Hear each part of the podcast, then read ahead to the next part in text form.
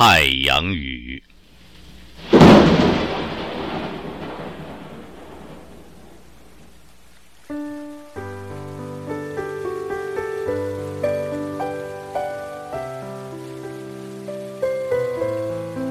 闪电抽出一把锋利的刀，直捅开老天爷的肚子，掏出个响雷扔给人间。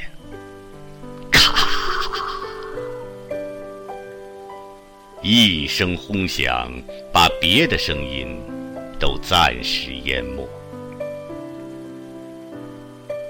烟雨中冲出辆绿色的自行车，车架子上拴着个绿布袋儿。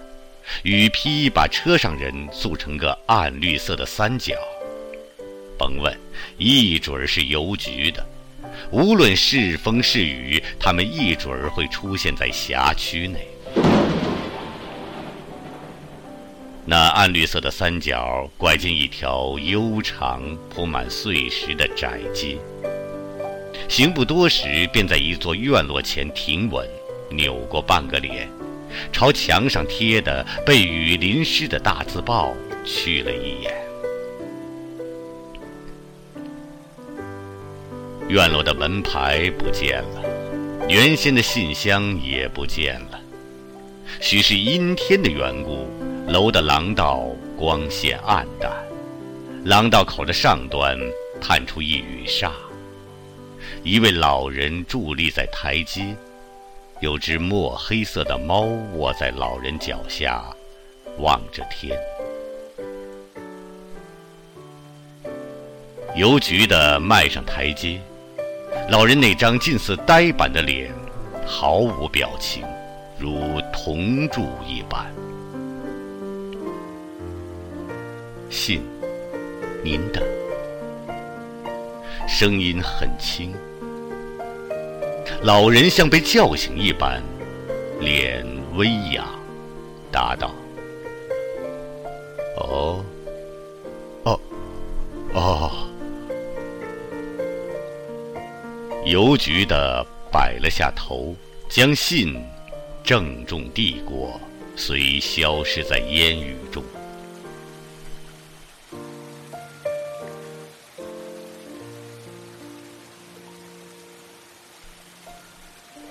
今日很清闲，信，老人简直不敢相信，谁给我写信？他用手捏了捏，凭手的触感，似乎很厚实。廊道内光线暗淡，老人将信与投进来的散光对成一定角度，才看清信封上的字。他心底微微一颤，额头泛起涟漪，迅速将信放进衣袋。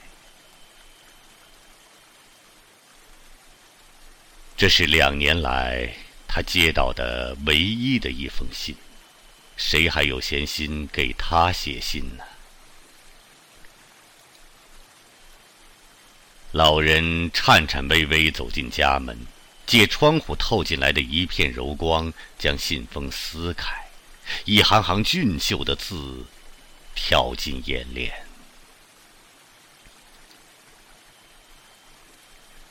信写的平淡无奇，老人过去见得多了，而今却连读三遍，激动不已。突然，屋门大开，老人下意识的忙将信。团在手里，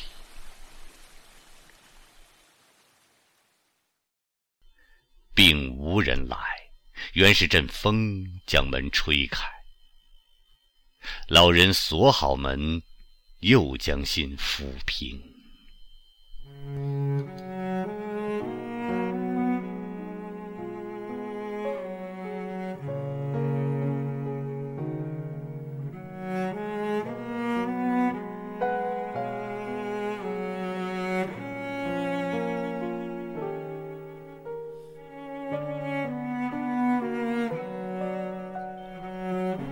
入夜，雨停，别的声音也都被洗净。老人躺在床上，又失眠，索性披衣坐起，打着手电，又看那信。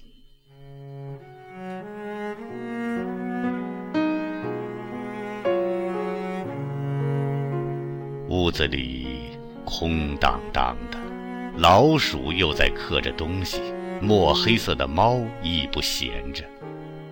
屋角发出窸窸窣窣的声音。冷寂时，这声音亦觉得亲切；而今许是有那信的缘故，它又很烦那窸窸窣窣的声音了。老人拿出一支铅笔，在那信的尾处写字，又将老伴儿唤醒：“你先睡，我去趟后院儿。”墨黑色的猫一呲溜一下，随后钻出门缝儿。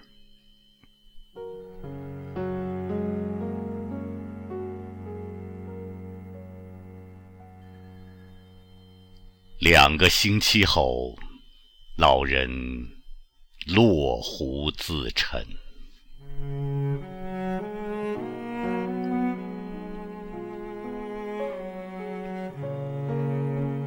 若干年过去，出版社准备将卢淑清的文稿结集出版。编辑部在整理他遗作的时候，发现，在那段时间里，老人竟无只字。作家夫人忽然忆起老人逝世前两个星期的一件奇事，随带人们来到后院。后院里。有一排葡萄架，架上藤枝交错，葡萄静静地悬着，尚未熟透，晶莹透明。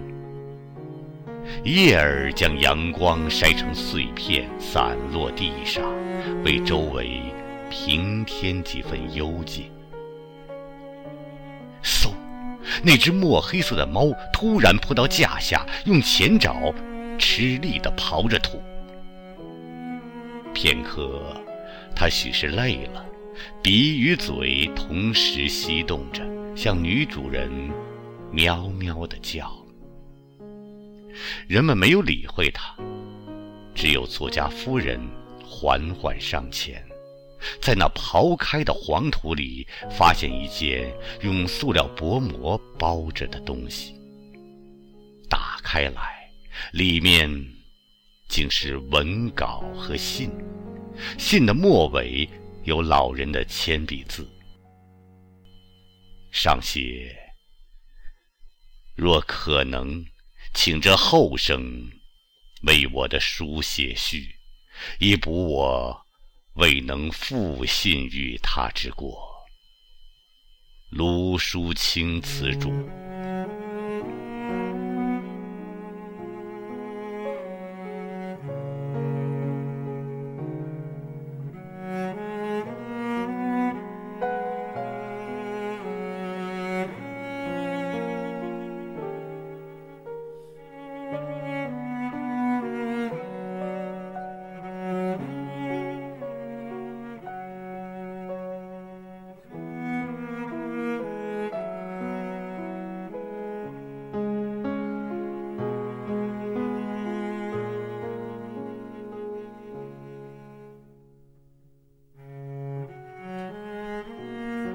人们感慨不已，齐把目光投向那猫，生发出许多关于猫的传说与联想。作家夫人虽将猫抱起，眼睛里滚出一滴泪珠，先是掉在猫的背上，又滑落地上，摔碎。而那猫墨黑色的身躯如煤一般，眼睛眯成道缝儿，看着地，一无神采，比先前很显得苍老。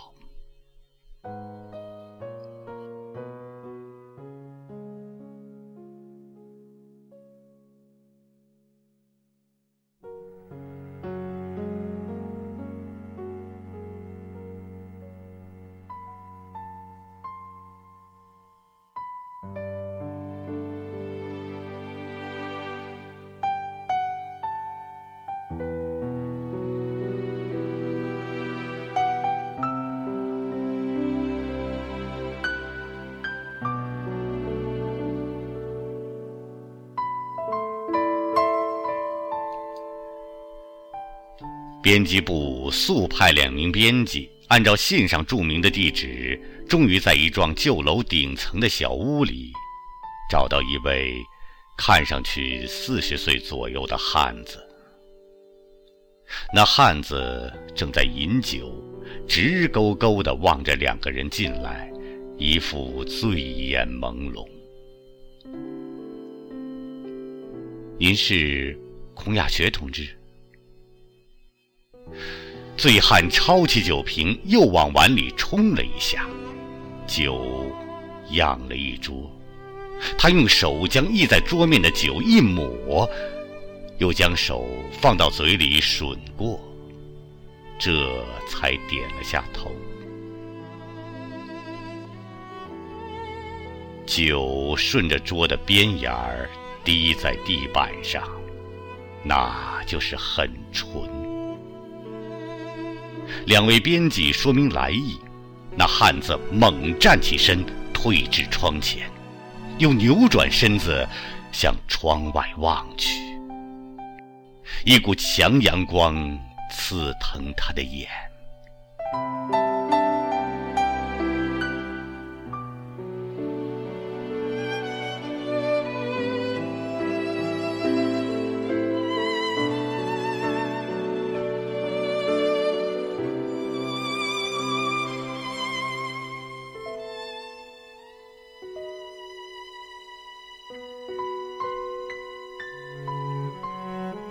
额请他又悬至桌前，坐定，拿起碗，盯了来人半晌，只道一句：“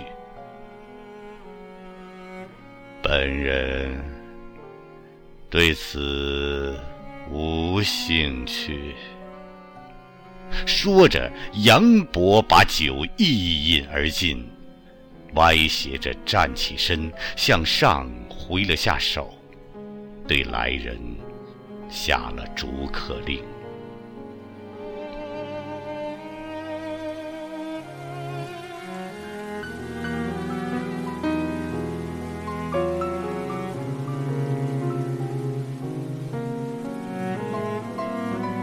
屋外又下起雨，奇的是，老天爷竟以这栋楼为界标，老楼临在雨中。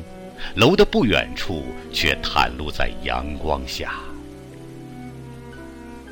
远处是一片拔地而起的楼架，那一层一层新砌起的红砖正托起一个湿漉漉的太阳。